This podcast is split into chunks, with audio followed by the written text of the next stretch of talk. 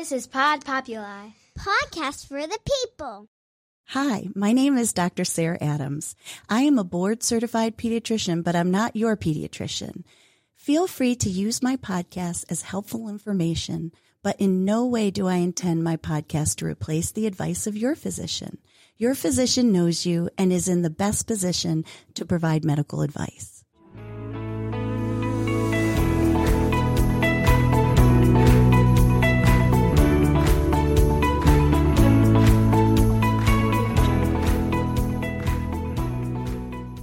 Hello, and welcome to Growing Up with Dr. Sarah. Wow, I cannot believe it is the middle of August. I don't know about you, but time goes by so fast. In fact, it goes by so fast that I'm going to talk today about some tips to sending your child off to college and also talk about sibling separation, which is something we don't really think about when our, especially if it's an oldest, older sibling, goes off to college. But when they do, your heart's going to burst and it's going to burst with pride and it's going to burst with heartache too. Let me tell you, it's a mix of like celebration and sad, sadness, right? I realized that moment when we moved Gabe. So just to remind everybody, I have Gabriel and I have Benjamin, two boys, and they're about four years apart. So when Gabe graduated high school and was going off to college. Then Ben was going to be starting high school as a freshman. So I'd have a freshman in college, freshman in high school. And I realized the day that we moved Gabe in to his dorm at college that our home, our family dynamics just would never be the same. And it was, of course, you know, like I said, your your heart just m- is mixed with emotions because you're so excited for them. I mean, I think back of college for me, and it was probably one of the best times of my life. And so you're super excited for your child, but at the same time, you know, like life will never be the same again. It's a new chapter, people say, but are you really ready for it? And are the siblings that are left behind? You know, siblings feel the absence of a child, you know, an older sibling leaving for, for college, just like parents do. So I figured what I would start with is I want to go over some tips to sending your child off to college. And I want to tell you that I adapted these tips from uh, Pine Rest Christian Mental Health Services, um, which is an online resource. So I wanted to give them a shout out because it was um, an article that I read from from their website that I thought really honed in on it. So I'm going to kind of summarize it. And of course, I'm going to add a little bit um, to it. So I mentioned that, yeah, this is a whole different role for you, right? But you've got to know and expect accept this new parenting role. Okay. So your col- your college students still need you, rest assured. But now you have to transition into a newfound role with grace and confidence that's going to allow your child to engage in college life free from guilt. That's what we want. We don't want them worrying about us either, you know. Until this point, your child's life, you've established expectations as a parent and you've provided consequences and rewards for every decision your child makes.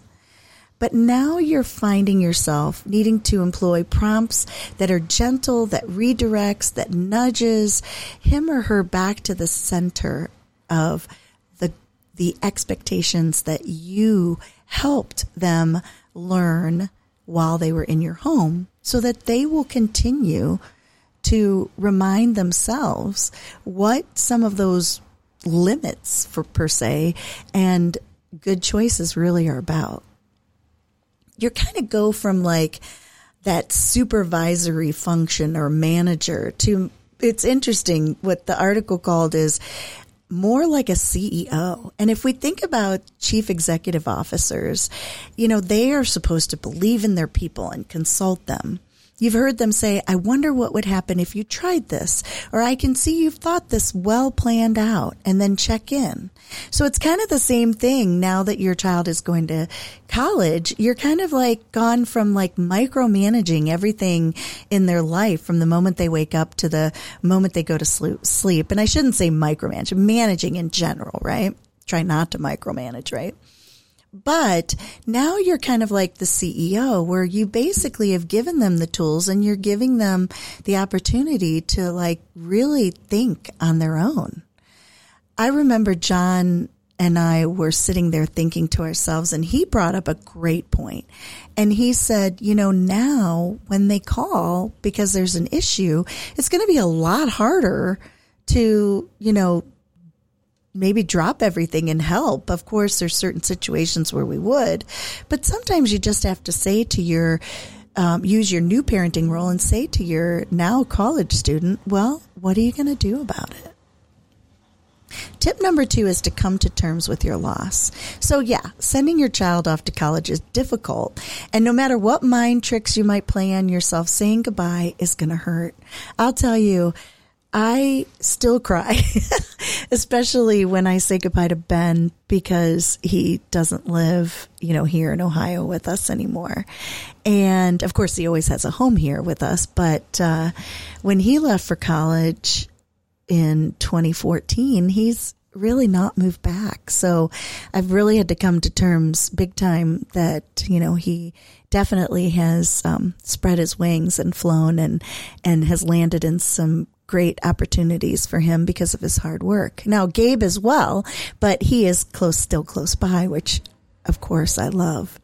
But every time when Ben leaves and I know it's going to be months before I see him, I still cry. So yeah, you're going to, you're going to feel it's going to hurt. And you don't know when it's going to hit you. It could hit you while you're packing. It could hit you while you're driving. It could hit you like a bolt when you're setting up their ch- your dorm right? The dorm room. So just be prepared for that and come to terms with it. And maybe it's not going to happen until you actually pull away. But let a few tears leak because it's okay. This is expected. And your tears are very much appreciated for most children. What you're experiencing is grief, and it's a unique kind of grief, but you can experience to you can experience this just like any other typical stage. I mean, think about it. I remember when they got on that bus for the first time for kindergarten. It was it was hard. But you've got to work through this transition and you know, you got to do it not just for yourself, but also for your family, your spouse, and for the child you just left off. And if you, but you don't have to do this alone. You know, number three is establish a support presence. Not just with somebody, uh, you know, a friend, a spouse, or even if it's a, a pastor or a therapist, if, if it's really significant, let it out. But also remind yourself that you are support present, presence from a healthy diff, oh, sorry guys, from a healthy distance, right? For your child now. You're still supportive. They're still your kid. They still need you.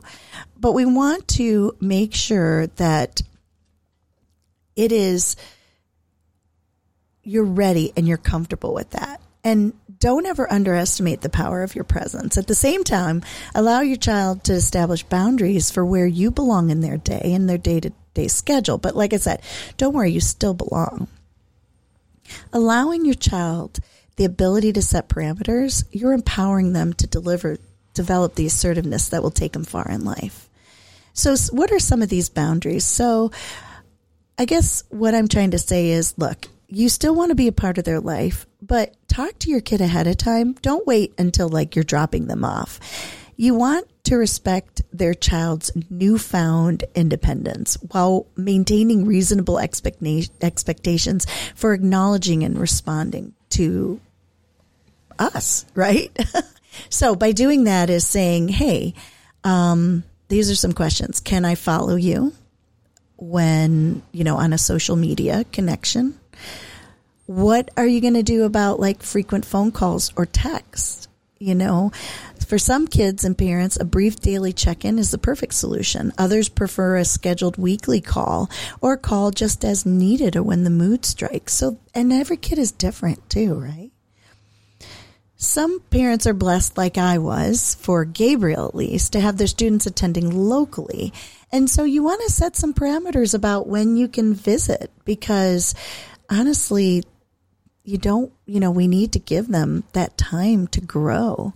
And first and foremost, you want to make sure that your child is prepared for your coming, you know, and don't feel like guilty or even rejected if they just don't have the time that you're anticipating it can be. I hope I'm making some sense in this because this is probably one of the most difficult part is, and that is, like I mentioned, establishing a support presence, but from a distance. For me, it was a little bit easy because Gabe played college football. And so what was really fun was that we were able to go and watch his football games weekly. But we did set some boundaries about after the game and and so on. Sometimes we would have dinner together. Sometimes he would go on and have fun with his friends. But either way, it was a great way to connect. And we did it without any argument and it was fun. And for me, it was a great time in my life too. Tip number four, wrap them up as you let them go. So your child bound, your college bound child needs to hear your heart. Now this can be done at home or early on moving day. And the risk of saving this for the final goodbye is just way too much. So I just recommend, you know, having a little you know, discussion and and set up some time and talk about um, time management, talk about the pitfalls of of dorm life, and make sure that you return to the central message of belief that you have a belief in your child and that you love them. Right? Let them know they have what it takes and they're never alone and reassure them that you're going to be there to walk them through these years some things that, that can help, I tell parents ahead of time is find out like, are there camp counselors? Are there other or campus counselors? Are there mental health professionals? What building do they go to if they need to to see like a healthcare provider, like a clinic, for example. And one thing that I love telling kids ahead of time is find out if your teachers have open office hours. I would tell you that at most colleges and universities, professors are required to have that open hours. And many say it is these encounters that they see their, their students do their best work. Take care of you. That's tip number five. As you pull away from the dorms and head back to an emptier house, it may serve you well to have some outing with friends or activities with your spouse all lined up ahead of time. This is especially true if your home is going to be quiet. New emptiness to occupy your thoughts for a bit, right? But these thoughts come rushing in your mind and be kind to yourself. Know that you've contributed to a, developing a wonderful human being and that you've given him or her the tools to succeed. And there's going to be countless opportunities with your child still. I told you it's a different chapter, but it doesn't mean that they're out of your life. And like I mentioned, these years are most likely going to be some of the best of your child's life. Now I mentioned saying goodbye and, and, you know, how tough it is and it's okay to cry. Let me share you a story. So one of the things, and it, it kind of bridges the next discussion, and that is about sibling separation. Okay. One thing I do recommend when it comes to helping the younger sibling or siblings adjust to this newfound change is have them help you. So Ben and Gabe have been very close. Ben used to in elementary school take one of Gabe's pictures, like school pictures to school. And I remember one year he actually taped it to his desk, which was so heartwarming. And so I knew at that point that this was going to be difficult for Ben too. Now, we're going to talk a little bit about how each child can act differently. But again, I'm going back to the story with Gabe and Ben. So the morning that we were going to have to move Gabe in, we had a schedule because not only did he have a window where he could move into the dorm, but there were meetings. He had some media things he had to do for the football team, getting his uniform, etc. Right?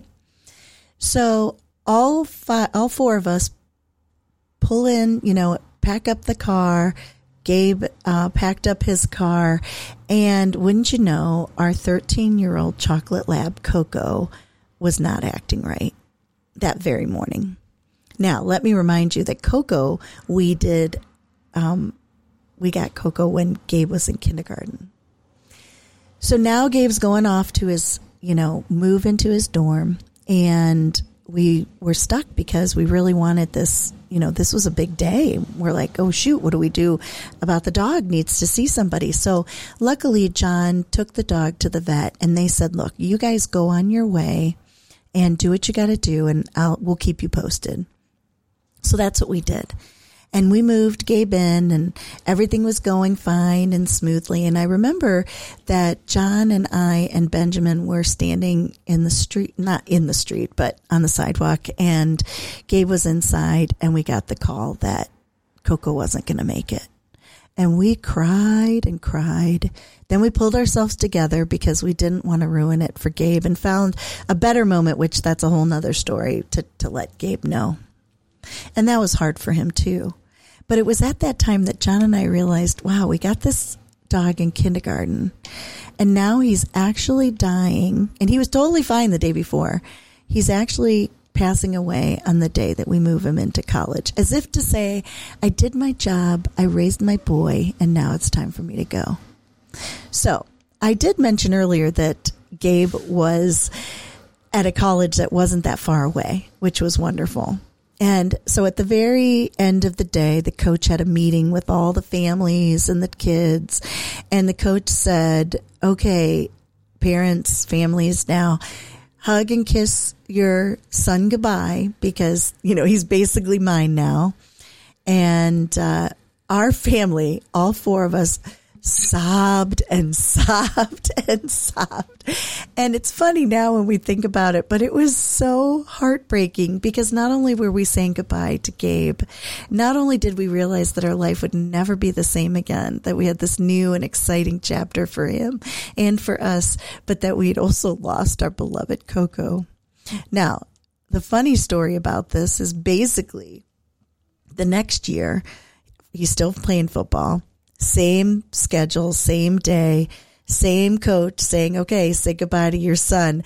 And one of our friends, bless his heart, says, are the Adams going to cry again? because if you think about it, we were only about 45 minutes away. So it was a little overbearing, but it was mostly because not only were we heartbroken about saying goodbye to Gabe, but also to our beloved Coco. So we had to transition to college games, Friday night games, juggling our schedules, but we felt so blessed at the same time. And the best blessing that I found after Gabe left was it got to a point that if I really wanted to know what was going on with Gabe, I would ask Ben. Their relationship got stronger. And I do say that that's obvious because of technology, but there's no question this is a difficult transition, transition, but to know that our our sons were communicating probably more than they ever did before he went to school was so heartwarming. The house was very quiet, so Gabe it tends to be a talker like his mom, and Ben tends to be a little bit more quiet. So all of a sudden, we found ourselves in a situation where, like, wow, is Ben even home? And we kind of joke about it now. But don't forget that this is a loss for the sibling too. And that, and how that sibling responds and reacts depends on their age. It depends on their relationship with their, their older sibling and the family dynamics. Some can be completely indifferent about it all, especially if the college student is living close by. Some can feel a sense of loss, especially if the older sibling has taken on more of a parental role. Sometimes it can be a sense of relief because they didn't get along. And sometimes there's benefits from, well, not sometimes, but there are benefits from extra parental focus. I guess I should say, yeah, this is, um, sometimes that may not be a benefit to some kids, but I think there's a way to make it beneficial. So what do we do to help? So most importantly, we want to approach this with empathy and listen. You know, Ben helping Gabe move into the dorm helped make him a big part of the whole day's activities. So when a sibling moves away, share how you feel with these changes in your house in your household and ask them to how do they feel about it? How do they feel about these changes? Which is a great way to help children build that emotional intelligence, that resiliency. Allow your child to share reactions and feelings and be sure to validate them. Reflect on positive memories with, with the sibling that's left at home and discuss with your children that you're going to continue to keep in touch with them, perhaps on an occasional phone call, text, or video call. But for my kids, it ended up being eh, eh, more. They actually got closer keep younger siblings informed, especially if the older sibling is planning to come home for a home visit and plan family events and activities when the older sibling is in town. But also schedule some trips to go visit or a solo trip if the younger sibling is old enough. The bottom line is we want our children to grow up. We want them to be healthy. We want to be happy and learn independence. And this is such a great new chapter in the life of any family. Children all over the country are heading to college now. And like I said, your heart is going to burst with pride or it's going to, and it's going to burst with heartache. And so don't forget that you're not alone in this. And don't forget about that sibling that has been left at home because their needs need to be addressed as well. Benjamin then went off to college four years later. And of course, he went to a college that was not in state. Boy, let me tell you, that was hard to say goodbye. Because, of course, as soon as I got home, I wanted to turn around and go back and pick it up. So no matter how you prepare yourself, just be kind to yourself and realize again that this is wonderful and that this is such an exciting time. And I'll tell you, that's what got me through it, to be honest. People would say, Oh, how do you feel about being an empty nest? Are you sad, etc.? And I said, you know what? I am so proud and happy and so excited for my boys that there's just no way that I could just fill this whole experience with sadness. So it's okay to feel your feelings, but it's also okay to be super excited for your new chapter in your life. Well, I hope this has helped a little bit transition yourself to this new way of life for your family and especially for your child and the siblings that you've left at home we'll continue to talk a little bit about different transitions in family life no matter what it is. And that's what I love about the podcast is it gives me an opportunity to just talk about things that in the office we just don't get time to. So, even though your heart's about to burst with pride or heartache, it is also going to be a very exciting time. And I hope these tips have helped. And please remember to follow me wherever you enjoy your shows, like Spotify or Apple Podcast. And remember, we're growing up together.